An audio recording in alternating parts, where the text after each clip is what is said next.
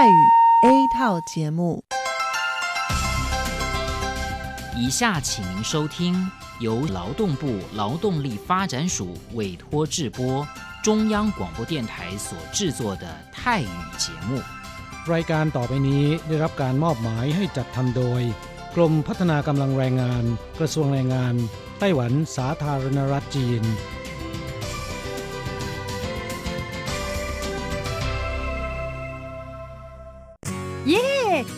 งานแล้ว พวกเราไปคาราโอเกะกันเถอะ ฉันมีธุระ เธอไปกันเถอะ เอ๊ะนานที่ปีหนจะนัดไปร้องเพลงกัน หรือว่าเธอมีนัดกับชายหนุ่มจ้าใช่ก็ดีนะสิ ฉันจะไปทำงานหาเงินต่างหาก จริงเหรอ เลิกงานแล้วยังไปหาเงินได้อีกทำไมดีจัง ไปทำที่ไหนอะจริงสิ แถวนี้มีโรงงานหนึ่งช่วงนี้ต้องการคนงานชั่วคราว ช่วงวันหยุดฉันก็ไปทำงานพิเศษที่นั่นจะได้หาเงินเพิ่มขึ้นอีกหน่อย อยากจะซื้อคอมพิวเตอร์ให้ลูกชายที่เมืองไทยลำไพไม่ได้นะ กฎหมายไต้หวันกำหนดไว้ว่า พวกเราจะต้องทำงานให้เท่าแก่ที่ยื่นขออนุญาตนำเราเข้ามาทำงานในไต้หวันเท่านั้น การไปทำงานที่อื่น ถือว่าผิดกฎหมาย หากถูกจับได้จะถูกยกเลิกไปอนุญาตทำงาน ไม่เพียงถูกส่งกลับประเทศ ต่อไปก็เข้ามาทำงานในไต้หวันไม่ได้อีกแล้วฮะรุนแรงขนาดนั้นเลยเหรอ จะถูกส่งกลับประเทศไม่สามารถมาทำงานไต้หวันได้อีก งั้นฉันก็ไม่มีทางหาเงินส่งลูกเรียนมหาวิทยาลัยนะสิงั้นก็แย่กว่าเดิมมาสิ ใช่แล้ว ในเมื่อเราเข้ามาทำงานในไต้หวันแล้ว ก็ควรต้องปฏิบัติตามกฎหมายไต้หวัน จึงจะมีโอกาสหาเงินส่งกลับไปช่วยเหลือครอบครัว ฉันว่าเธอไปร้องเพลงกับฉันดีกว่านะอืมถูกอย่างที่เธอว่านั่นแหละ ฉันว่าฉันทำงานตามที่ระบุในสัญญาจ้างงานดีกว่า ไม่งั้นแทนที่จะหาเงินได้เยอะกว่าเดิม กลับถูกส่งตัวกลับประเทศซะนี่ใช่แล้วทำงานอยากถูกต้องตามกฎหมายดีกว่า ตอนนี้ไปร้องเพลงกับพวกเราได้หรือยังล่ะผู้ช่วยที่ดีของไต้หวันจูงมือกันก้าวไปข้างหน้า กรมพัฒนากำลังแรงงาน ร่วมฝ่าฟันไปพร้อมกับคุณ สนับสนุนโดยกรมพัฒนากำลังแรงงาน กระทรวงแรงงานไต้หวัน วันดี สัปดาห์ที่แล้วเธอไปไหนมาเหรอทำไมไม่เจอเลย ใช่ ฉันกลับเมืองไทยมาเพิ่งกลับมาเมื่อวานก่อนที่เอง แม่ดีจังเลย แต่ทำไมรีบกลับมาเร็วจังล่ะ ก็ต้องขอบคุณเท่าแก่ฉันละเท่าแก่ไปทำเรื่องให้ฉันเข้ามาทำงานไต้หวันอีกครั้ง โดยผ่านศูนย์บริการจ้างตรงของรัฐบาลไต้หวัน ฮะ การจ้างตรงคืออะไรเหรอทำยากไหม ไม่ยากเลย เท่าแกบอกว่าสะดวกมาก แล้วก็ไม่ต้องผ่านบริษัทจัดหางาน ไม่เพียงประหยัดค่าในหน้าที่เมืองไทยนะทำให้ฉันเก็บเงินได้เพิ่มขึ้น ช่วยให้ครอบครัวฉันมีชีวิตที่ดีขึ้นด้วย นอกจากนี้ฉันอยู่กับเท่าแกมานาน คุ้นเคยกันดี การเดินเรื่องเข้ามาทำงานในไต้หวัน โดยวิธีการจ้างตรงเนี่ยยังทำให้ฉันได้ทำงานในสถานที่ที่คุ้นเคย ไม่ต้องเสียเวลาปรับตัวให้เข้ากับที่ทำงานใหม่ เท่าแก่ก็ไม่ต้องปวดหัว ว่าจะต้องเริ่มสอนคนใหม่ เป็นผลดีกับทุกฝ่ายเลยล่ะ แม่ดีจริง ๆ ผมเองสัญญาก็ใกล้ครบแล้วนะเนี่ย ต้องรีบกลับไปบอกข่าวดีให้เท่าแก่รู้แล้วล่ะ จะได้ให้เท่าแก่ไปติดต่อที่ศูนย์บริการจ้างตรง เพื่อขอทำเรื่องให้ผมกลับมาทำงานไต้หวันใหม่ โดยวิธีจ้างตรงได้เลยแล้วก็จะต้องไปบอกข่าวนี้กับเพื่อนๆทุกคนให้ได้รู้กันด้วย ใช่ เรื่องดีๆ แบบนี้ต้องบอกต่อ จะได้ไปใช้บริการกันเยอะๆ ผู้ช่วยที่ดีของไต้หวันจูงมือกันก้าวไปข้างหน้า กรมพัฒนากำลังแรงงาน ร่วมฝ่าฟันไปพร้อมกับคุณ สนับสนุนโดยกรมพัฒนากำลังแรงงาน กระทรวงแรงงานไต้หวัน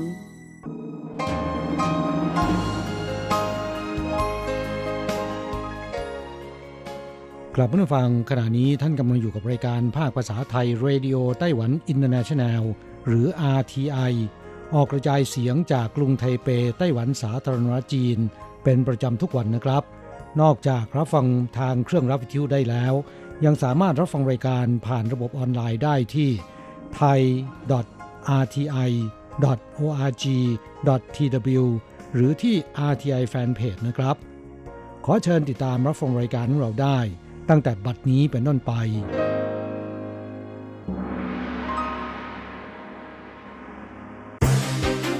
ลำดับแรก ขอเชิญติดตามรับฟัง ข่าวประจำวัน สวัสดีครับคุณผู้ฟังที่รักและเคารพทุกท่านครับ วันนี้ตรงกับวันพุทธที่ 23 ตุลาคมปีพุทธศักราช 2562 นะครับสำหรับข่าวประจำวันจาก RTI ในวันนี้ก็มีผมกฤษณัยสายประพาสเป็นผู้รายงานครับ เรามาเริ่มต้นกันที่ข่าวคราวเกี่ยวกับความคืบหน้าของการ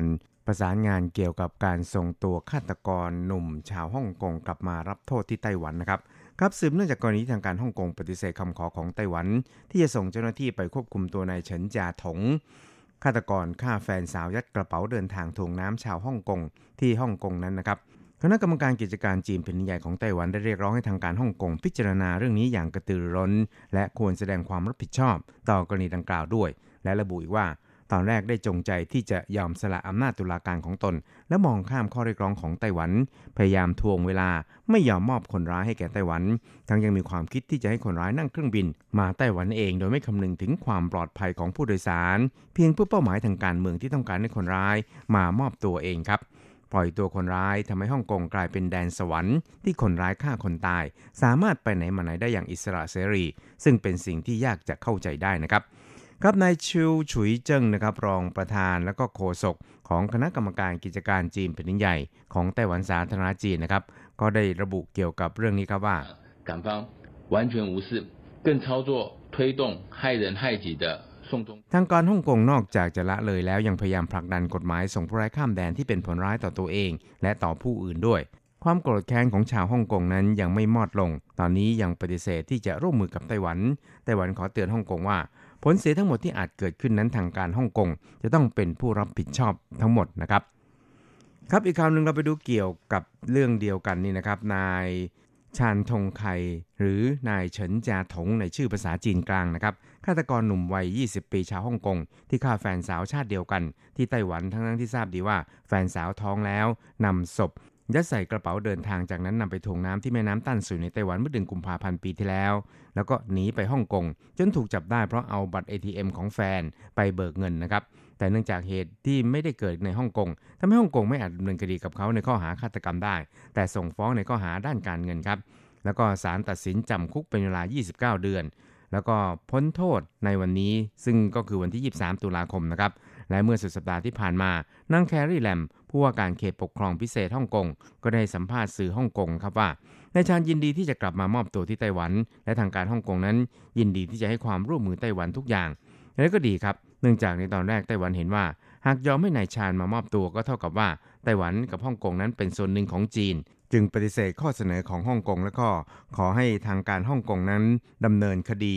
กับนายเฉินที่ฮ่องกงครับหรือว่าดำเนินการส่งตัวผู้ร้ายข้ามแดนในลักษณะของการส่งผู้ร้ายข้ามแดนระหว่างรัฐต่อรัฐ กลายเป็นความขัดแย้งด้านตุลาการระหว่างไต้หวันกับฮ่องกงแล้วก็เห็นว่าอาจเป็นการอาศัยกรณีดังกล่าวนั้นมาแอบอ้าง เพื่อผลทางการเมืองของตน แต่เมื่อกระแสในไต้หวันตีกลับนะครับคณะกรรมการกิจการจีนเป็นใหญ่ของไต้หวันสาธารณจีน จึงได้ปรับท่าทีใหม่ครับโดยนายชิวฉุยเจิ้งโฆษกคณะกรรมการกิจการจีนแผ่นดินใหญ่หรือ MAC ของไต้หวันได้เปิดเผยในตอนเย็นวานนี้ครับว่า ในช่วงบ่ายวานนี้นั้น MAC ไต้หวันได้มีหนังสืออย่างเป็นทางการ ถึงทางการฮ่องกงแล้วว่า ไต้หวันจะส่งเจ้าหน้าที่ไปควบคุมตัวนายชาญกลับมาดำเนินคดีที่ไต้หวันครับแล้วก็ตามทางการฮ่องกงนั้นก็ออกแถลงการด่วน เมื่อตอนเที่ยงคืนครึ่งของวานนี้เช่นเดียวกันนะครับ ปฏิเสธคำขอของไต้หวันพร้อมระบุว่า หากส่งเจ้าหน้าที่ไปควบคุมตัวนายเฉินที่ฮ่องกงก็เท่ากับเป็นการปฏิบัติภารกิจนอกเขตแดนของไต้หวัน ไม่เคารพอำนาจตุลาการของฮ่องกงซึ่งฮ่องกงนั้นไม่อาจยอมรับได้ ที่ดังกล่าวนะครับก็ได้ลุกลามกลายเป็นการประท้วงอย่างรุนแรง แล้วก็ยืดเยื้อนานกว่า 4 เดือนในฮ่องกงครับแล้วก็ยังไม่มีทีท่าว่าจะยุติลงเมื่อใด เนื่องจากทางการฮ่องกงเสนอร่างกฎหมายว่าด้วยการส่งผู้ร้ายข้ามแดนให้แก่จีน มาเก๊าและไต้หวันสร้างความวิตกให้แก่ผู้ที่มีความเห็นต่างจากทางการจีนว่าอาจเป็นช่องทาง ที่ตนจะถูกส่งตัวไปดำเนินคดีที่จีนตามอำเภอใจได้นะครับครับอีกข่าวหนึ่งเราไปดูเกี่ยวกับไทเปโดมนะครับสนามกีฬาในร่มอเนกประสงค์ขนาดยักษ์กลางกรุงไทเป บรรจุผู้ชมได้ถึง 40,000 คน นอกจากจะเป็นสนามแข่งเบสบอล ฟุตบอลซอฟบอลได้แล้วนะครับ ยังดัดแปลงเป็นลานคอนเสิร์ต และหอแสดงสินค้าขนาดยักษ์ได้อีกด้วย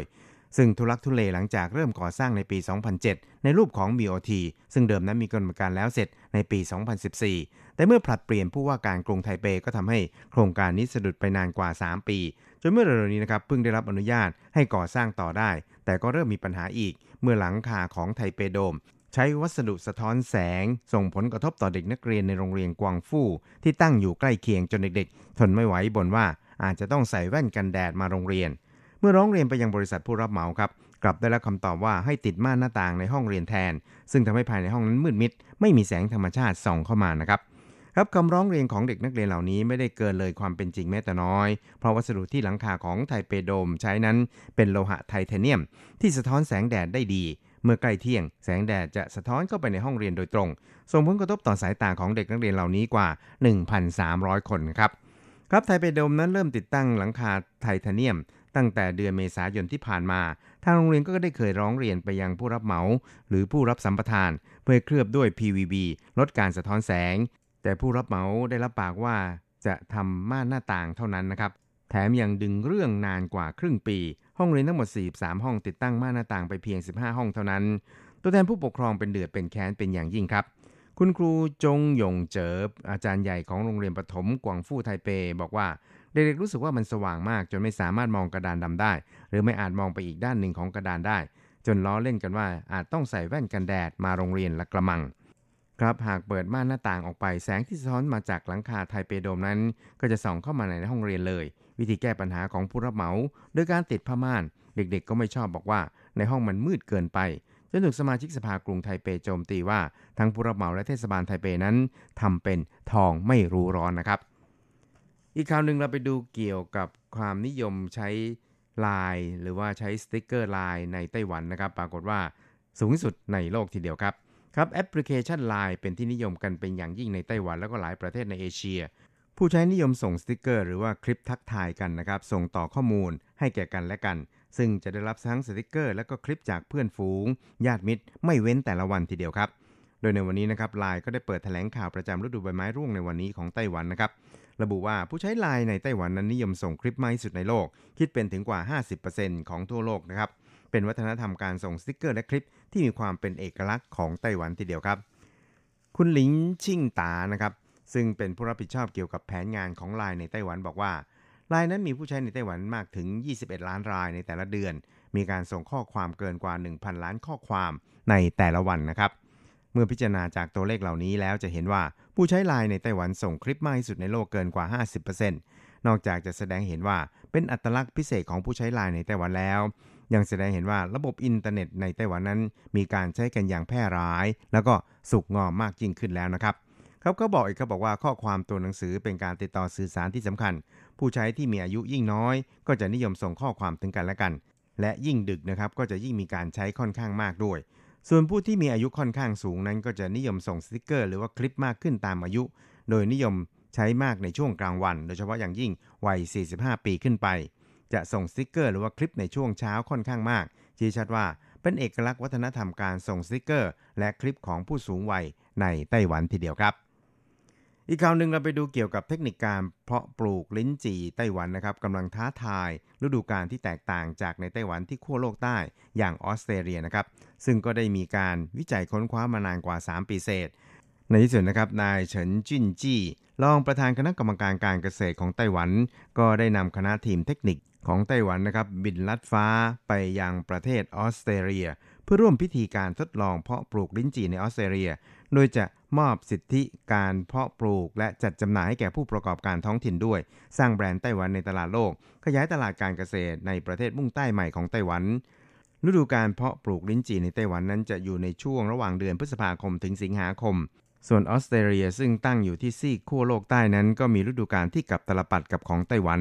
จะออกผลในช่วงเดือนพฤศจิกายนถึงกุมภาพันธ์ของปีถัดไป ดังนั้นเพื่อเสริมวิสัยทัศน์ให้แก่ลิ้นจี่ไต้หวันและขยายเวลาการเก็บผลลิ้นจี่ไต้หวันจึงจับมือกับออสเตรเลียนะครับสร้างฐานการเพาะปลูกในช่วงนอกฤดูของไต้หวันที่ประเทศออสเตรเลียนะครับสร้างแบรนด์ไต้หวันในตลาดโลก อาศัยตลาดที่แตกต่างกันนั้นมาเสริมซึ่งกันและกัน โดยยึดหลักการส่งออกพันธุ์จากไต้หวัน ขยายเครือข่ายความร่วมมือด้านการเกษตรในรูปแบบใหม่ระหว่างกันนะครับ สุดท้ายครับเราไปดูเกี่ยวกับการท่องเที่ยวที่เมืองจางฮวานะครับ ตอนนี้ก็ได้มีการปรับโฉมใหม่ของเซี่ยวซีเซียงในจางฮวานะครับ ปรากฏว่าโฉมใหม่นั้นใช้ไหลกว่าเดิมครับ เซลซีเซียงนะครับตั้งอยู่ใกล้กับสถานีรถไฟจังหว้าปูด้วยอิฐหินสองข้างเรียงรายด้วยกระถางต้นไม้รู้สึกสบายตา สบายใจในยามบ่ายแบบนี้นะครับ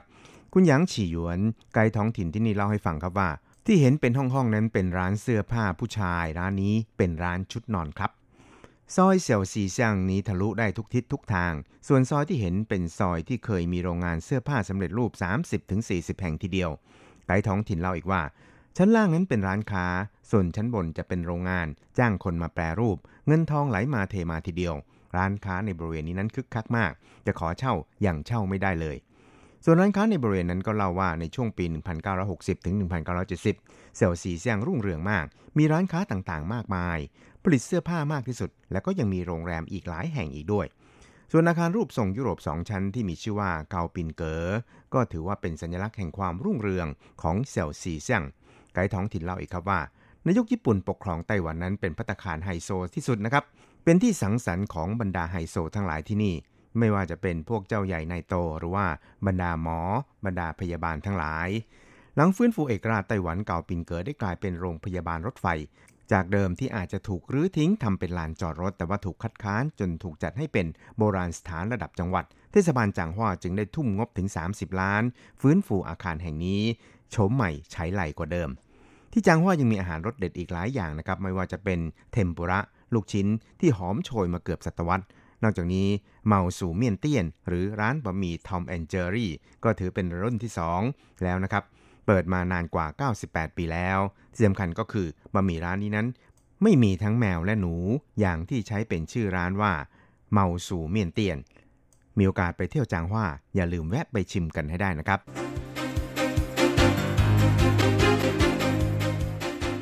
ต่อไปขอเชิญฟังข่าวต่างประเทศและข่าวจากเมืองไทยค่ะ สวัสดีค่ะคุณผู้ฟังที่เคารพ ช่วงของข่าวต่างประเทศและข่าวในเมืองไทยรายงานโดยดิฉันการจยากริชยาคมค่ะ ข่าวต่างประเทศสำหรับวันนี้นั้นเริ่มจากข่าวภริยานายกญี่ปุ่นถูกสังคมวิจารณ์ไม่เหมาะสม กรณีสวมชุดแฟชั่นร่วมพิธีครองราชพระจักรพรรดิ นางอากิเอะอาเบะภรยานายกรัฐมนตรีญี่ปุ่น ถูกกระแสสังคมวิพากษ์วิจารณ์อย่างหนัก จากการสวมชุดเดรสแขนยาวเข้ารูปสีขาวสั้นเสมอเข่า โดดเด่นที่แขนเสื้อคล้ายระฆัง พองออกตั้งแต่ข้อศอกจรดข้อมือ ในการร่วมพระราชพิธีขึ้นครองราชของสมเด็จพระจักรพรรดิแห่งญี่ปุ่น พระราชพิธีเสด็จขึ้นครองราชย์ของสมเด็จพระจักรพรรดิมีแขกต่างชาติมากกว่า 500 คน จาก 183 ประเทศเข้าร่วม ทั้งสมาชิกราชวงศ์และผู้นำประเทศ แขกเกือบทั้งหมดสวมชุดประจำชาติหรือชุดสากลนิยม ผู้ชายสวมชุดสูททักซิโด ส่วนสตรีสวมชุดกิโมโนหรือเดรสยาว โดยสำนักพระราชวังของญี่ปุ่นได้กำหนด dress code สำหรับผู้ที่เข้าร่วมพระราชพิธีในครั้งนี้ว่า สวมชุดสุภาพประจำชาติ หรือชุดสากลนิยม สตรีให้สวมชุดกิโมโนหรือชุดราตรียาวหรือเทียบเท่า ซึ่งภริยาของผู้นำญี่ปุ่นโดดเด่นอย่างมากท่ามกลางแขกผู้มีเกียรติ ประชาชนญี่ปุ่นจำนวนมากต่างตกใจและวิพากษ์วิจารณ์การแต่งกายของภริยานายกรัฐมนตรีว่าไม่เหมาะสมเส้นกระโปรงสั้นเกินไป เมื่อนั่งแล้วเห็นเรียวขาดูไม่สุภาพคอเสื้อกว้าง โชว์สร้อยไข่มุกราคาแพง และมีผู้แสดงความคิดเห็นว่า ไม่มีใครทักหรือห้ามปรามเธอเลยหรือ ทั้งนี้ในพิธีการที่เป็นทางการตามธรรมเนียมญี่ปุ่นสตรีญี่ปุ่นจะสวมชุดกิโมโน หรือสวมชุดเดรสยาว ที่แทบจะไม่เปิดเผยร่างกาย เช่นภริยาของนายทาโร่อาโซรองนายกรัฐมนตรีญี่ปุ่น และรัฐมนตรีกระทรวงการคลัง ก็สวมชุดเดรสยาวสีเขียว ข่าวต่อไป เพลิงไหม้ศูนย์ประชุมนานาชาติเมืองโอ๊กแลนด์นิวซีแลนด์ยังไม่ดับ เมื่อวันอังคารที่ 22 ตุลาคมที่ผ่านมา เกิดเหตุเพลิงไหม้ที่ศูนย์ประชุมนานาชาติในเมืองโอ๊กแลนด์ของนิวซีแลนด์ซึ่งกำลังอยู่ระหว่างการก่อสร้าง จนถึงขณะนี้เพลิงยังไม่สงบ กลุ่มควันหนาทึบยังคงพวยพุ่งออกมาจากที่เกิดเหตุ แม้เวลาผ่านไปแล้วกว่า 24 ชั่วโมง จึงต้องมีการปิดถนนโดยรอบ เพื่อให้เจ้าหน้าที่ดับเพลิงปฏิบัติงานได้อย่างเต็มที่ นางจาซินดาอาเดน นายกรัฐมนตรีนิวซีแลนด์ ได้รุดมาอย่างที่เกิดเหตุและระบุว่า ไม่ว่าศูนย์ประชุมดังกล่าว ซึ่งได้รับความเสียหายจากเพลิงไหม้จะซ่อมแซมได้ทันใช้เป็นที่ประชุมเอเปกซึ่งกำลังจะจัดขึ้นในปี 2564 ได้หรือไม่ การเตรียมการสำหรับการเป็นเจ้าภาพการประชุมเอเปกยังคงจะดำเนินการต่อไป ต่อไปขอเชิญคุณผู้ฟังรับฟังข่าวในเมืองไทยค่ะ ทททชวนลอยกระทงแบบรักโลก เทศกาลลอยกระทงปีนี้การท่องเที่ยวแห่งประเทศไทยหรือททท ขอเชิญชวนประชาชนมาเป็นนักท่องเที่ยวยุคใหม่ ใส่ใจสิ่งแวดล้อม เที่ยวงานสีสันแห่งสายน้ำมหกรรมลอยกระทงรวมสืบสารประเพณีลอยกระทงแบบรักโลก เพียงเลือกลอยกระทงที่ทำจากวัสดุธรรมชาติ เช่นกระทงกาบกล้วย กระทงกะลา กระทงใบตองและอื่นๆ รวมสัมผัสบรรยากาศวิจิตรการตา ท่ามกลางกิจกรรมมากมาย เช่นที่สวนสันติชัยปราการกรุงเทพมหานคร ระหว่างวันที่ 9 ถึง 11 พฤศจิกายน 2562 และงานประเพณีลอยกระทงที่มีเอกลักษณ์อีก 5 จังหวัด ได้แก่สุขโขทัย เชียงใหม่ ตาก ร้อยเอ็ด และสมุทรสงคราม ชมฟรีทุกงาน ข้อมูลเพิ่มเติมเข้าไปที่ www.thailandfestival.org ต่อไปเป็นอัตราแลกเปลี่ยนประจำวันพุธที่ 23 ตุลาคม พุทธศักราช 2562 อ้างอิงจากธนาคารกรุงเทพสาขาไทเป โอนเงิน 10,000 บาทใช้เงินเหรียญไต้หวัน 1320 เหรียญ แลกซื้อเงินสด 10,000 บาทใช้เงินเหรียญไต้หวัน 1670 เหรียญ 1 ดอลลาร์สหรัฐใช้เงินเหรียญไต้หวัน 30.85 เหรียญแลกซื้อค่ะ คุณผู้ฟังคะนั่นเป็นช่วงของข่าวต่างประเทศและข่าวในเมืองไทย รายงานโดยดิฉันการจยากริชยาคมค่ะ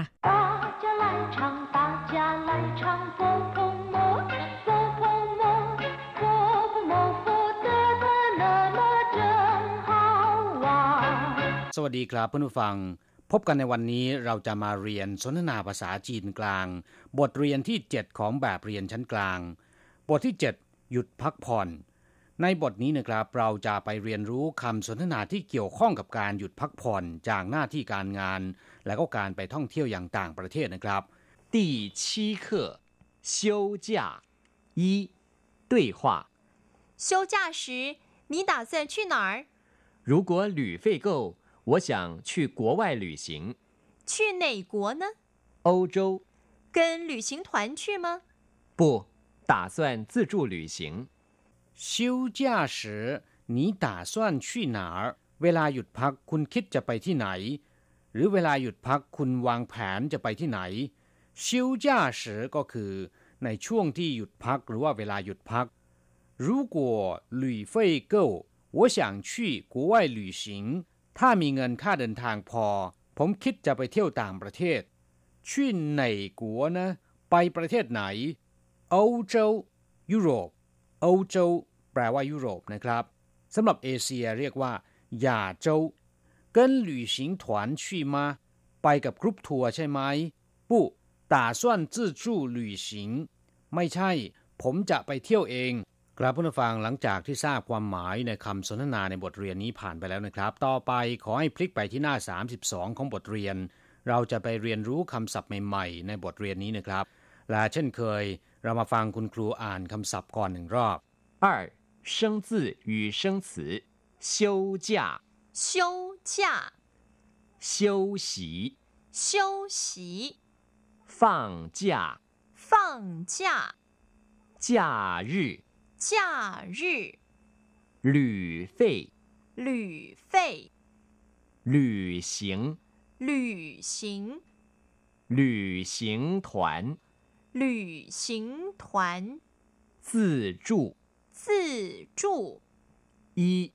旧依旧、想想 ตอนนี้มาอธิบายความหมายของคำศัพท์กันนะครับชิวเจียแปลว่า ลาพักหรือว่าหยุดพักผ่อน หมายถึงว่าหยุดพักชั่วคราวจากหน้าที่การงานลำพังเฉพาะคำว่าชิวก็แปลว่า พัก หยุดหรือว่าเลิกนะครับ อย่างเช่นว่าชิวฉีแปลว่า พักผ่อน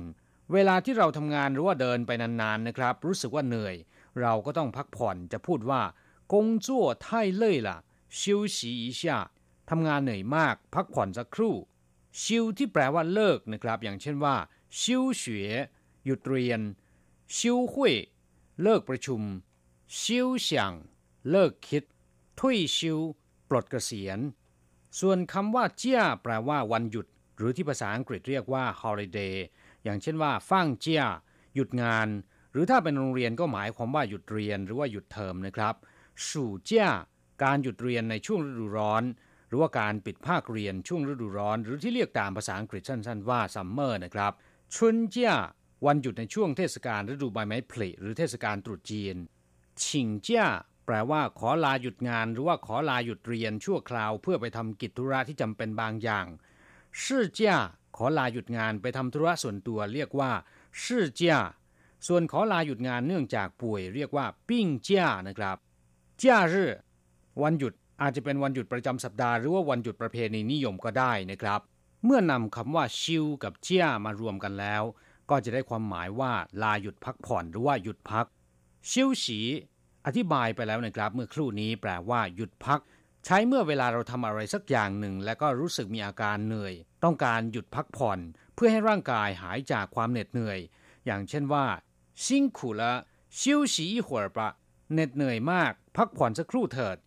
ฟังจ้าคำนี้อธิบายไปแล้วเช่นกัน แปลว่า หยุดงานหรือว่าหยุดเรียนนะครับ อย่างเช่นว่า今天是劳动节工厂放假一天วันนี้เป็นวันแรงงานแห่งชาติ โรงงานหยุดทำงานหนึ่งวัน ส่วนคำว่าจ้ารื่แปลว่าวันหยุด ซึ่งอาจจะเป็นวันหยุดประจำสัปดาห์หรือวันหยุดตามประเพณีนิยมก็ได้ อย่างเช่นว่า一到假日很多人到公园去游玩เมื่อถึงวันหยุดผู้คนจำนวนมากจะไปเล่นหรือไปพักผ่อนที่สวนสาธารณะ ส่วนคำว่าหลุยเฟ่ค่าเดินทาง หรือค่าใช้จ่ายในการเดินทางนะครับคำว่าหลุยก็แปลว่า เดินทางทัศนาจร เช่นว่าลุยเคอร์ผู้เดินทาง ผู้โดยสาร หรือว่านักท่องเที่ยวนะครับ ลุยถู ในระหว่างเดินทางลุยกวน โรงแรม สิงลุยกระเป๋าเดินทาง ส่วนคำว่าเฟยนะครับ แปลว่าเงิน หรือค่าบริการ อย่างเช่นว่าสุยเตี้ยนเฟยค่าน้ำค่าไฟนะครับโขชิเฟยค่าอาหาร กุยเฟยค่าธรรมเนียม อีเย่าเฟย ค่ารักษาพยาบาล กวนหลี่เฟ่ค่าดูแลหรือว่าค่าบริการจงเจี้ยเฟ่ค่าบริการจัดหางานหรือค่าหัวคิว อย่างเช่นว่าค่าหัวคิวที่คนงานไทยจะต้องจ่ายให้กับบริษัทจัดหางานก่อนจะเดินทางมาทำงานที่ไต้หวันนะครับ免费แปลว่าไม่เสียเงินหรือว่าฟรี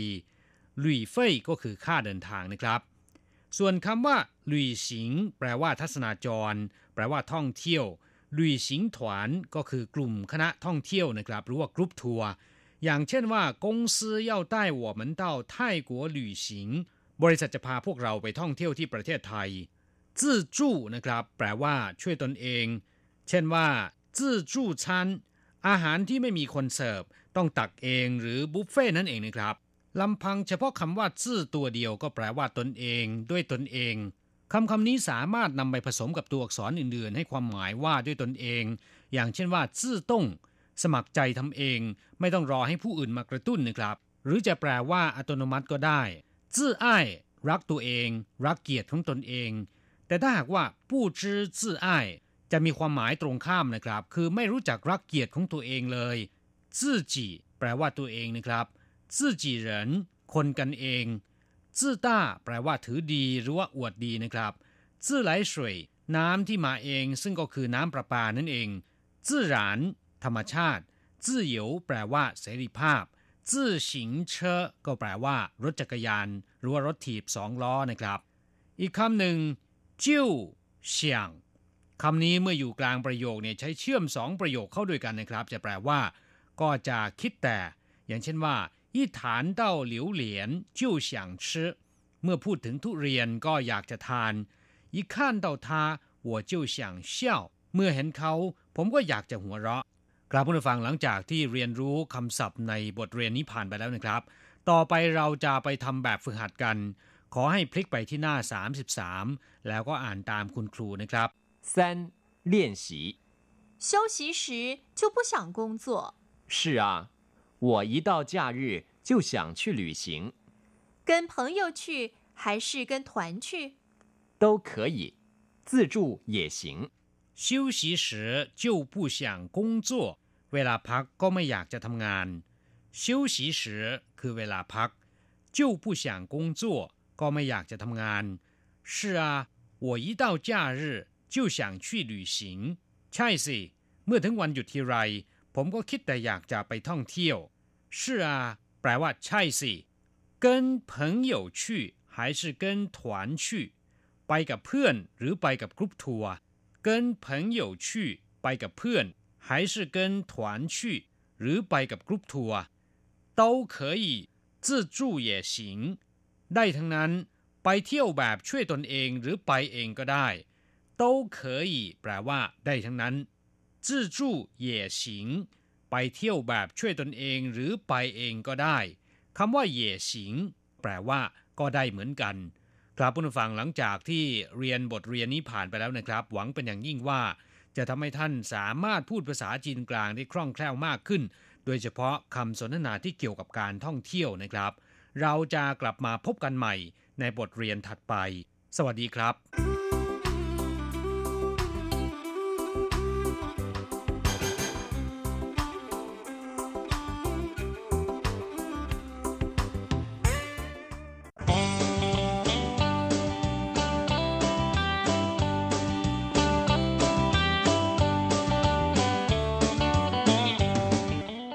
ผู้ฟังขณะนี้ท่านกำลังอยู่กับรายการภาคภาษาไทย RTI เอเชียสัมพันธ์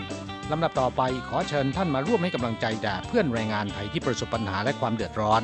ในช่วงไขปัญหาแรงงาน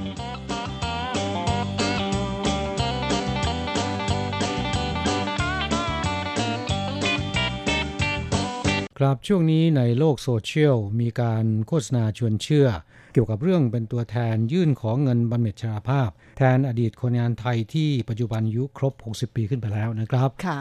ซึ่งก็ทำให้คนงานไทยจำนวนไม่น้อยอสนใจนะฮะถามกันเกี่ยวกับเรื่องนี้ว่าเป็นจริงหรือไม่ยื่นกันยังไง จากข้อมูลของกลุ่มบุคคลที่โฆษณาชวนเชื่อนะครับมีการเรียกเก็บค่าบริการเนี่ยตั้งแต่ 30%ไปถึง 50%นะค่ะซึ่งก็เป็นเงินไม่น้อยนะครับ เท่ากับว่าเงินบำเหน็จชราภาพของเราเนี่ยเกือบจะครึ่งหนึ่งต้องจ่ายเป็นค่าในหน้าให้กับกลุ่มบุคคลที่หากินกับคนงานไทยเหล่านี้นะครับ ค่าในหน้านั้นสูงเกินไปนะคะ ซึ่งในความเป็นจริงแล้วไม่จำเป็นต้องใช้บริการนะคะ เนื่องจากว่าหน่วยงานราชการของไทยโดยเฉพาะแรงงานจังหวัดเนี่ยเขาก็ให้ความช่วยเหลือเกี่ยวกับเรื่องนี้อยู่แล้วนะคะ เพราะฉะนั้นรายการวันนี้เราจึงนำเอาเรื่องของเงินบำเหน็จชราภาพมา พูดซ้ำอีกครั้งหนึ่งนะครับและคิดว่าปัญหาต่างๆ ที่เพื่อนแรงงานไทย อยากจะรู้เนี่ยเราก็จะมาตอบให้ทราบในวันนี้ไขข้อข้องใจให้ได้ทราบกันนะคะครับไต้หวันสามารถกล่าวได้ว่าเป็นประเทศเดียวนะครับ ที่จ่ายเงินบำเหน็จชราภาพแก่แรงงานต่างชาติที่เคยเดินทางมาทำงาน แล้วก็เป็นสมาชิกกองทุนประกันภัยแรงงานในไต้หวัน แม้นว่าปัจจุบันนะครับเดินทางกลับประเทศไปแล้วนะฮะและการเดินทางมาทำงานที่ไต้หวันไม่ว่าจะทำงานกับนายจ้างรายไหนช่วงเวลาใด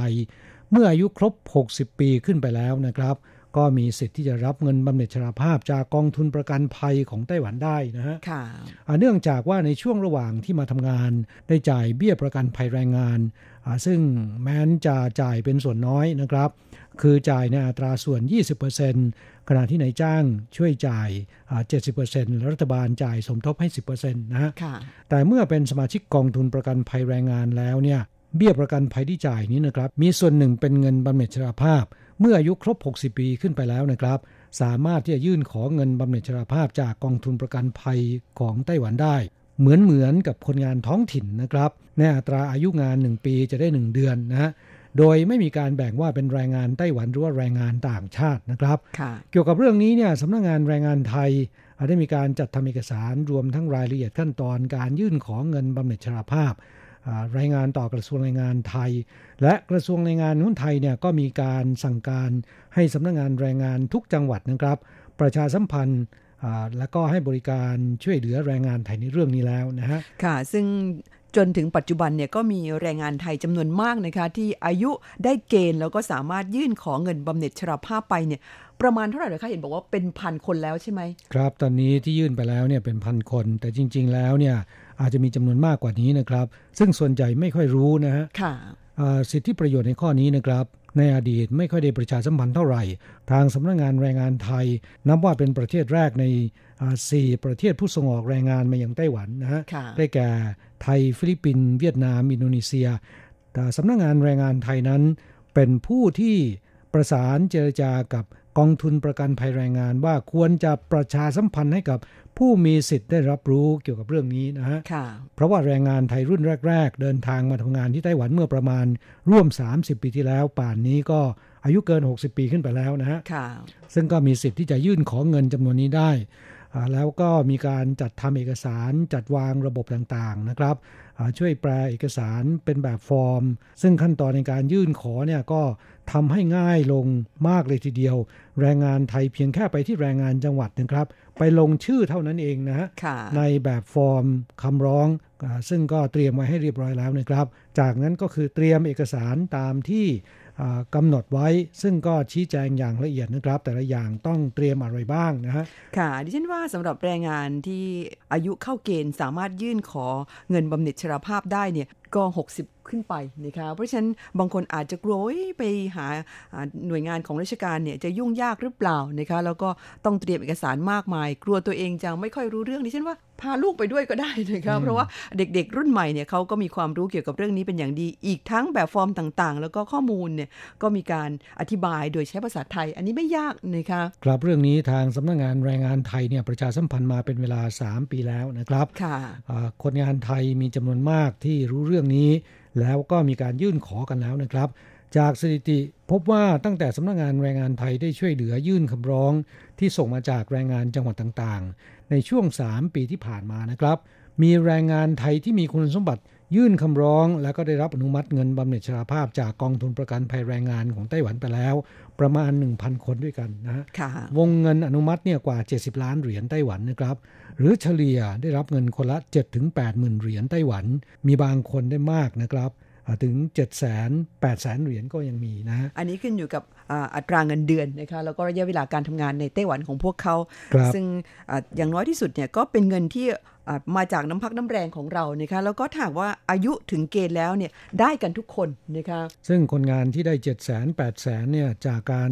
จากการตรวจดูนะครับ พบว่า มาทำงานได้ 24-25 ปีนะฮะ แล้วก็หลักฐานในการเปลี่ยนชื่อ แน่นอนจะต้องมีการเปลี่ยนชื่อ เพราะว่าไต้หวันอนุญาตให้แรงงานต่างชาติมาทำงานได้เพียงแค่ 12 ปีเท่านั้นนะครับคนที่มาอยู่ได้ถึง 24-25 ปีเนี่ยคงจะมีการเปลี่ยนชื่อมาหลายรอบแล้วนะฮะปรากฏว่ามีการเก็บหลักฐานในการเปลี่ยนชื่อ บัตร ARC รวมถึงหนังสือเดินทางเล่มเก่าๆไว้เป็นอย่างดี และทางกองทุนเนี่ยเขาก็ไม่ได้ดูว่าคุณอยู่นานขนาดนี้มันผิดกฎหมายไหม เพราะว่ากฎหมายอนุญาตให้มาทำงานได้ไม่เกิน 12 ปีนะครับ เมื่อคนงานมาทำงาน 25 ปี และตัวคนงานในจ้างจ่ายเบี้ยประกันทั้ง 25 ปี หลักฐานทุกอย่างพร้อม กองทุนจึงอนุมัติตามอายุงาน จึงได้รับเงินบำเหน็จชราภาพมากถึง 8แสนเหรียญไต้หวันนะครับ เพราะฉะนั้นไม่ต้องกลัวว่าคุณมาเกินที่กฎหมายกำหนด บางคนเปลี่ยนชื่อมาอยู่ถึง 15-16 ปี กลัวว่าไปบอกเขาแล้วเขาจะไม่ให้เงิน อันนี้ไม่ต้องกลัวนะคะเขาแยกส่วนกันอย่างชัดเจนนะคะครับ แต่คุณต้องมีหลักฐานพร้อมนะฮะในการเปลี่ยนชื่อแต่ละครั้งนะครับ บางคนไปเปลี่ยนชื่อแล้วเนี่ยแปลชื่อภาษาอังกฤษผิดจากในพาสปอร์ตอันนี้ไม่ได้นะฮะค่ะ อันนี้ต้องระมัดระวังนะคะครับ แรงงานไทยรุ่นแรกๆเนี่ยจะได้น้อยนะฮะเพราะว่ามาทำงานได้ไม่กี่ปีนะครับ สมัยนั้นเนี่ยจำได้ว่าอนุญาตให้ทำงานได้แค่ 2 ปีเท่านั้นนะครับค่ะกลับประเทศแล้วก็ไปทำเรื่องมาใหม่ ซึ่งส่วนใหญ่ก็ต้องไปเปลี่ยนชื่อนะครับ ต่อมามีการเพิ่มเป็น 3 ปี 6 ปี 9 ปี แล้วก็ 12 ปีตามลำดับนะครับคนงานในยุคนั้นส่วนใหญ่ไม่ได้เก็บเอกสารเอาไว้ แล้วก็มีจำนวนมากทีเดียวที่เปลี่ยนชื่อ แต่ทำและทำใบเปลี่ยนชื่อหาย หรือว่าใบเปลี่ยนชื่อคำแปลภาษาอังกฤษไม่ตรงกับในหนังสือเดินทางนะครับ ก็ทำให้กลายเป็นคนละคนนะฮะแม้นจะเข้ามาทำงานหลายรอบหลายครั้งหลายปี แต่ในฐานข้อมูลตรวจพบเพียงแค่ช่วง หรือว่า 2 ช่วงเท่านั้นนะครับ ประกอบกับสมัยนั้นเนี่ยอัตราค่าจ้างขั้นต่ำยังไม่สูงจำได้ว่าในอดีตนะครับ มีเพียงแค่หมื่นเศษ ต่อมาก็ปรับเป็น 12,780 เหรียญ แล้วก็เป็น 15,840 เหรียญนะฮะจึงทำให้คนงานไทยรุ่นแรกๆเนี่ยได้เงินบำเหน็จชราภาพน้อย แต่คนงานไทยรุ่นหลังๆนะครับ คาดว่าจะได้เงินบำเหน็จชราภาพเพิ่มมากขึ้น เพราะว่าอัตราค่าจ้าง สูงขึ้นนะครับ แล้วก็มีการเก็บหลักฐานต่างๆ ไว้พร้อมมูลนะฮะ อีกทั้งนะคะระยะเวลาการทำงาน ในรุ่นหลังๆ นั้นก็ขยายออกไปเป็น 12 ปีนะคะเพราะฉะนั้นก็จะได้เงินในส่วนนี้เพิ่มมากขึ้น สรุปแล้วก็คือนะคะเงินบำเหน็จชราภาพเนี่ยเป็นเงินที่คนงานไทยที่เดินทางมาทำงานที่ไต้หวันเนี่ยมีสิทธิ์ได้รับกันทุกคน แต่ว่าคุณต้องมีหลักฐานพร้อม แล้วก็คุณต้องไปยื่นขอ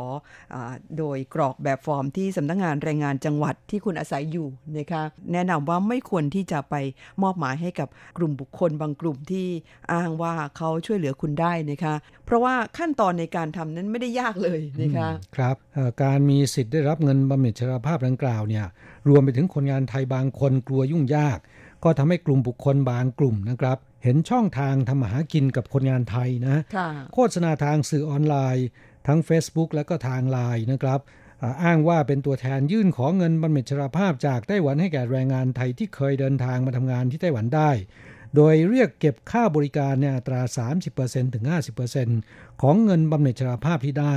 ก็ทำให้แรงงานไทยจำนวนหนึ่งนะครับ เข้าใจผิด คิดว่าเดินเรื่องยุ่งยาก มอบหมายให้กลุ่มบุคคลดังกล่าวไปทำเรื่อง ซึ่งเกิดปัญหามากมายนะครับ อย่างเช่นว่า ส่งเอกสารมาแล้ว ปรากฏว่าตีกลับ เอกสารไม่ครบ ในระบบฐานข้อมูลไม่ปรากฏชื่อของแรงงานไทยรายนั้น หรือเงินบำเหน็จที่ได้รับน้อยกว่าที่ควร หรือแม้นจะได้รับแล้วเนี่ยเกือบจะครึ่งหนึ่ง จะถูกหักเป็นค่าในหน้าเป็นต้นนะครับ เกี่ยวกับเรื่องการยื่นขอเงินบำเหน็จชราภาพนั้นนะคะก็มีผู้นฟังจำนวนมากสนใจ แล้วก็ส่งคำถามเข้ามานะคะซึ่งรายการวันนี้เนี่ยเพื่อที่จะให้ผู้นฟังเข้าใจกันลึกซึ้งมากขึ้นเนี่ยเราจึงใช้วิธีการรวบรวมคำถามที่มีคนถามเข้ามามากที่สุด ซึ่งใช้วิธีการถามตอบเนี่ยคิดว่าน่าจะเข้าใจได้ง่ายขึ้น แล้วก็ลึกซึ้งยิ่งขึ้นนะคะอันดับแรกมาดูคำถามที่ถามกันมากที่สุดก็คือ ใครมีสิทธิ์ที่จะยื่นขอเงินบำเหน็จชราภาพนี้ได้บ้างนะคะครับก็คือแรงงานไทยที่เคยเดินทางมาทำงานที่ไต้หวันนะครับ ในภาคการผลิตก่อสร้าง หรือเป็นผู้อนุบาลในองค์กรนะครับ ยกเว้นผู้อนุบาลแล้วก็ผู้ช่วยงานบ้านในครัวเรือนนะฮะซึ่งกฎหมายไม่ได้บังคับให้ในจ้างต้องเอาประกันภัยแรงงาน ให้กับผู้อนุบาลต่างชาติทั้งตน เพราะฉะนั้นคนงานในตำแหน่งนี้นะครับ จึงไม่มีสิทธิ์รับเงินประกันภัยแรงงานนะฮะ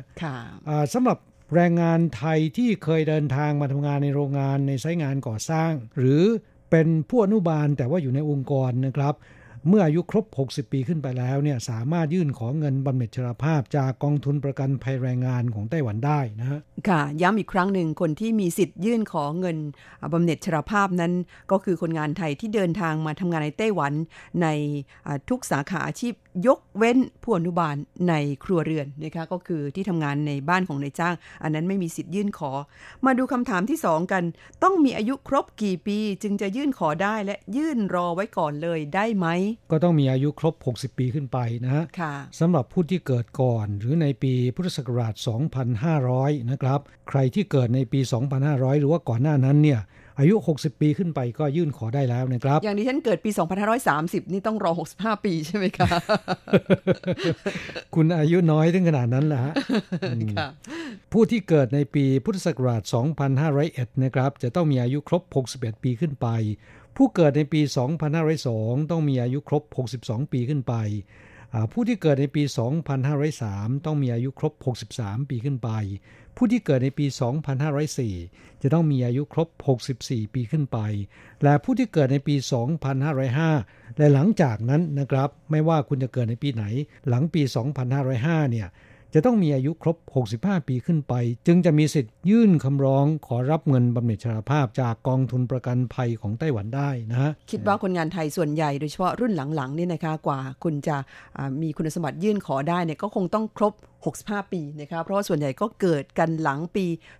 2505นะครับครับหมายถึงคนงานไทยรุ่นหลังๆนะฮะค่ะ อายุจะต้องครบตามเกณฑ์ที่กล่าวมาแล้วถึงจะยื่นได้ จะยื่นรอไว้ล่วงหน้าก่อนไม่ได้นะฮะต้องอายุครบตามเกณฑ์ที่เขากำหนด จึงจะยื่นขอรับเงินส่วนนี้ได้ค่ะ เพราะฉะนั้นรอให้คุณอายุครบเกณฑ์ซะก่อนถึงเริ่มดำเนินการนะคะถูกต้องครับ เวลาดำเนินการเนี่ยก็ง่ายๆนะไปที่แรงงานจังหวัดเท่านั้นนะครับ ทุกอย่างจะมีคำตอบอยู่ที่นั่นนะเพราะฉะนั้นไม่ต้องกลัวว่าจะไม่ทันการนะคะ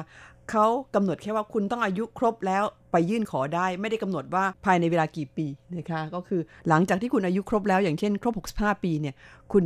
มาขอเมื่อไหร่ก็ได้นะคะครับอาจจะเลทไปสัก 2-3 ปีก็ไม่มีปัญหานะครับ แต่ว่าคุณจะได้เงินช้าลงเท่านั้นเองนะคะมาดูคำถามต่อไปกันจะเกี่ยวข้องกับ 12 ปีไหมหมายความว่าต้องทำงานครบ 12 ปีแล้วจึงจะมีสิทธิ์ยื่นขอใช่หรือเปล่า ไม่มีส่วนเกี่ยวข้องกับ 12 ปีเลย แต่จะเกี่ยวข้องกับอายุของคุณนะครับ เพราะว่าชื่อก็บอกแล้วว่าเป็นเงินบำเหน็จชราภาพ เป็นเงินเลี้ยงชีพแรงงานที่เป็นสมาชิกกองทุนในยามเกษียณ ดังนั้นอายุเมื่อถึงเกณฑ์ตามที่กำหนดแล้วเนี่ยก็ไปยื่นขอได้นะฮะค่ะดิฉันสงสัยว่าคนที่ถามมาเนี่ยน่าจะคิดว่าต้องทำงานถึง 12 ปีหรือเปล่าถึงจะยื่นขอได้นะคะ จะทำงานกี่ปีก็ยื่นขอได้หมดนะคะคเพียงแต่ว่าคุณต้องเป็นสมาชิกกองทุนประกันภัย ซึ่งโดยทั่วไปแล้วคนงานไทยที่เดินทางมาทำงานที่ไต้หวันเนี่ยถ้าเป็นคนงานในภาคการผลิตเนี่ยในจ้างก็จะเอาประกันภัยแรงงานให้ทั้งสิ้นนะคะเพราะฉะนั้นยื่นขอได้กันทุกคนไม่ว่าคุณจะมากี่ปีก็ตาม แต่ว่าเงินที่ได้รับนั้นมันจะต่างกันนะคะหากว่าคุณอยู่ครบ 12 ปีเนี่ยเงินที่ได้รับก็จะมากตามไปด้วย ครับตามอายุงานนะถ้าหากว่าคุณทำงานอยู่ในไต้หวันเป็นเวลานาน คุณก็จะได้เยอะนะครับ เพราะอายุการทำงาน 1 ปีจะได้เท่ากับ 1 เดือนนะฮะค่ะถ้าไม่ครบ 1 ปีเนี่ยเขาจะคิดตามสัดส่วน ดังนั้นอายุงานของคุณยิ่งนานคุณก็จะยิ่งได้เยอะ หากทำงานเพียงแค่ปี 2 ปีก็ได้เหมือนกัน ได้น้อยหน่อยนะครับ ค่ะ มาดูคำถามต่อไปกันเงินบำเหน็จชราภาพจะได้รับประมาณเท่าไหร่ครับ เมื่อสักครู่บอกไปแล้วนะครับ คือได้ตามอายุงาน ซึ่งไม่จำเป็นจะต้องเป็นนายจ้างคนเดียวกัน หรือต่อเนื่องกันนะฮะ ค่ะคืออาจจะเข้ามาหลายรอบและแต่ละรอบนะครับ อยู่กับนายจ้างคนละราย สามารถนำมารวมสะสมกันได้นะฮะซึ่งจะคิดให้ในอัตรา 1 ปีได้ 1 เดือนนะครับ เช่นคุณมาทำงานที่ไต้หวัน 3 ครั้งรวม 9 ปี ก็จะได้ 9 เดือนของค่าจ้างที่แจ้งเอาประกันในขณะนั้น โดยเป็นค่าเฉลี่ยของค่าจ้างที่แจ้งเอาประกันใน 60 เดือนนะครับค่ะ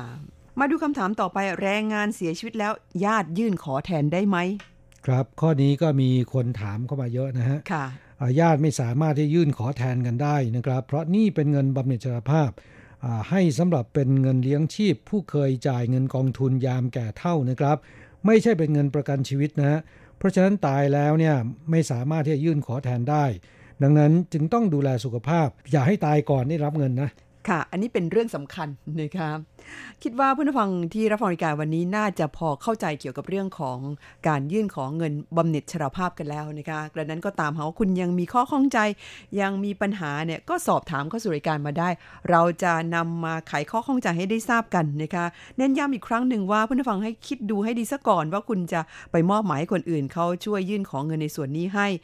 ซึ่งเขาคิดค่าบริการค่อนข้างแพงเนี่ยคุณไปยื่นขอด้วยตัวเอง น่าจะง่ายกว่านะคะแล้วก็ได้เงินเต็มเม็ดเต็มหน่วย ที่สำคัญก็คือหน่วยงานของราชการไทยนั้น โดยเฉพาะสำนักงานแรงงานจังหวัดเนี่ยเขาก็รอให้ความช่วยเหลืออยู่แล้วนะคะครับและขอย้ำอีกนิดหนึ่งว่า ในบรรดา 4 ชาตินี้นะครับ ขณะนี้มีเพียงแค่คนงานไทยที่ได้รับเงินก้อนนี้นะครับ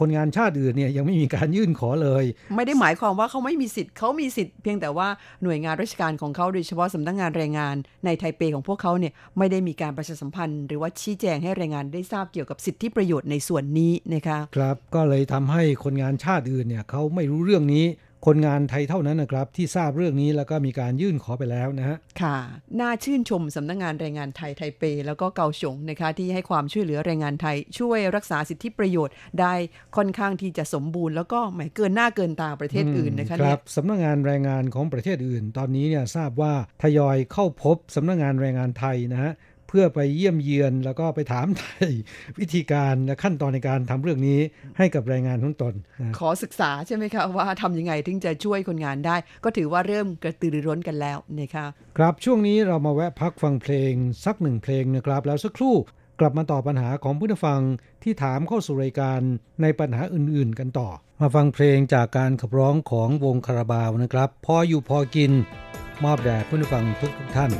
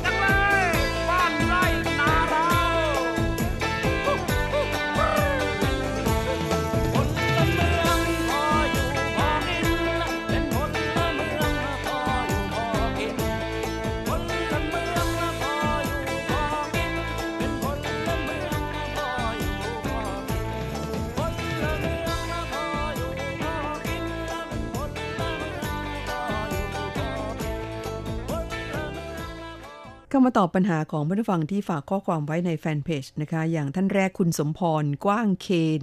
อบอกว่าขอสอบถามหน่อยค่ะ คนที่เคยมีคดีค้ายาเสพติดและเคยจำคุกอยู่ไต้หวัน 2 ปี แต่เรื่องนี้ผ่านไป 12 ปีแล้ว สอบถามไปทางศาลศาลบอกว่าออกใบรับรองให้ อย่างนี้เราจะสามารถกลับไปทำงานที่ไต้หวันได้ไหม ครับหมายถึงว่าพ้นโทษไป 12 ปีแล้วใช่ไหมครับค่ะ เนื่องจากคดียาเสพติดเป็นคดีอาญาที่ค่อนข้างร้ายแรงนะครับค่ะในอดีตนั้นมีการจำกัดผู้ต้องโทษคดียาเสพติดอ่าเดินทางเข้าสู่ไต้หวัน 5 ปี 10 ปีตามแต่ความรุนแรงของคดีนะครับ เพราะฉะนั้นปัญหาของผู้นฟังท่านนี้ เราไม่ทราบเหมือนกันว่า ปัจจุบันสามารถเข้ามาได้แล้วหรือยังนะครับ ที่คุณบอกว่าศาลออกใบรับรองให้เนี่ยเอ๊ะเราไม่เข้าใจนะครับว่าเป็นใบรับรองอะไรนะค่ะ มีอยู่วิธีหนึ่งก็คือ ลองไปยื่นขอวีซ่าดูนะฮะถ้าหากว่าผ่านก็สามารถที่จะเข้ามาได้นะครับค่ะแต่ถ้าหากไม่ผ่านแสดงว่าอ่ายังมีการจำกัดกันอยู่นะครับอ่าทุกอย่างจะขึ้นอยู่กับสำนักงานตัวแทนของไต้หวันประจำที่ประเทศไทยนะค่ะแม้นกฎหมายจะกำหนดว่าอ่าจำกัด 10 ปี เมื่อพ้น 10 ปีไปแล้วเนี่ย คุณไปยื่นขอวีซ่า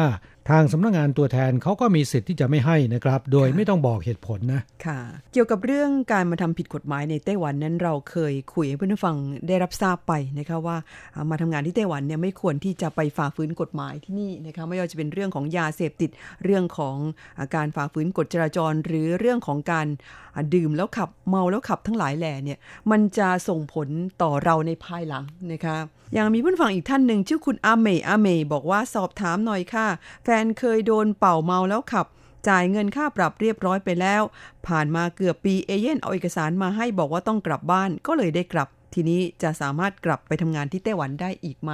ถ้าหากว่ามีการส่งกลับในลักษณะเช่นนี้ก็ต้องรอหลายปีนะค่ะ ยิ่งผู้ที่ดื่มแล้วขับโดนจับถูกส่งกลับในระยะปี 2 ปีมานี้เอ่อทางกระทรวงแรงงานบอกว่าจะห้ามเดินทางเข้าสู่ไต้หวันมาทำงานอีกนะค่ะอ่าเท่ากับเป็นการห้ามตลอดชีพเลย เพราะฉะนั้น เป็นเรื่องที่ร้ายแรงนะครับ หลายคนอ่าดื่มสุราแล้วเนี่ยคิดว่าตัวเองคงจะไม่โชคร้ายอ่าโดนจับนะครับอ่าเนื่องจากว่าระยะทางสั้นๆ โรงงานอยู่ใกล้แค่นี้เอง บางคนใช้วิธีลักไก่อ่าหลบเข้าไปในซอย คนที่คิดแบบนี้โดนจับมานักต่อนนักแล้วนะครับตำรวจเขาเอ่อรู้ทันเรานะคะเพราะเขารู้ดีว่าพวกเนี้ยชอบหลบเข้าซอย เพราะฉะนั้นก็ไปดักอยู่ในซอยนั่นเลยค่ะครับถ้าเจอแล้วเนี่ย ผลที่ตามมามันจะร้ายแรง ครับบางคนแม้นจะไม่เจอตำรวจดักจับ แต่เนื่องจากดื่มสุราทำให้ปฏิกิริยาตอบสนอง เชื่องช้าอ่าไปชนคนอื่นเข้าหรือว่าถูกชนนะครับ ในที่สุดก็ถูกจับอยู่ดีนะ ค่ะ และถ้าหากว่าคุณไปชนเขาแล้วทำให้ได้รับบาดเจ็บหรือเสียชีวิต อันนั้นมันจะยิ่งหนักไปใหญ่เลยนะคะครับเพราะฉะนั้นทางที่ดีแล้ว ดื่มแล้วไม่ขับนะคะ เมาแล้วก็ไม่ขับเหมือนกันนะคะ และถ้าจะให้ดีที่สุดเนี่ยก็คือไม่ดื่มแล้วก็ไม่เมาเลยนะคะครับก็ขอฝากไว้ให้กับเพื่อนแรงงานไทยทุกๆ คนนะครับ ขอให้ทำงานในไต้หวันอย่างราบรื่นปลอดภัย แล้วก็มีความสุขนะครับ คุณจะบรรลุเป้าหมายนี้ได้ก็ต้องห่างไกลยาเสพติดนะคะสุรายาเมา แล้วก็อ่าสิ่งผิดกฎหมายทั้งหลายแหล่นะคะ ครับเวลาในรายการวันนี้ ใกล้จะหมดลงแล้วนะครับ ช่วงท้ายมาฟังเพลงก่อนจากกันสักหนึ่งเพลงเข้ามาฟังเพลงที่ชื่อว่าให้รู้ว่ายังรักกันของโลโซค่ะ แล้วหลังจากนั้นเราทั้งสองคงต้องอำลาเพื่อนผู้ฟังไปก่อน เราจะกลับมาพบกันใหม่สัปดาห์หน้า วันและเวลาเดียวกันนี้ทางคลื่นความถี่นี้ค่ะสำหรับวันนี้ สวัสดีครับ สวัสดีค่ะ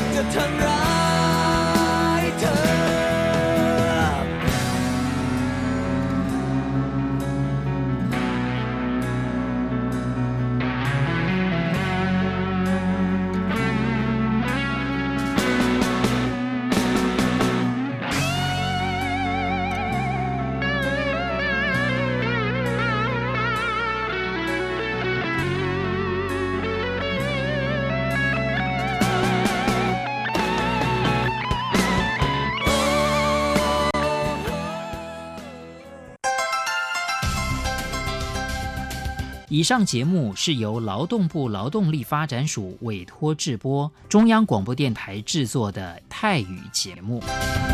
ที่ท่านรับฟังจบลงไปแล้วนั้นเป็นรายการที่ได้รับมอบหมายให้จัดทำโดย กรมพัฒนากำลังแรงงาน กระทรวงแรงงาน ไต้หวันสาธารณรัฐจีน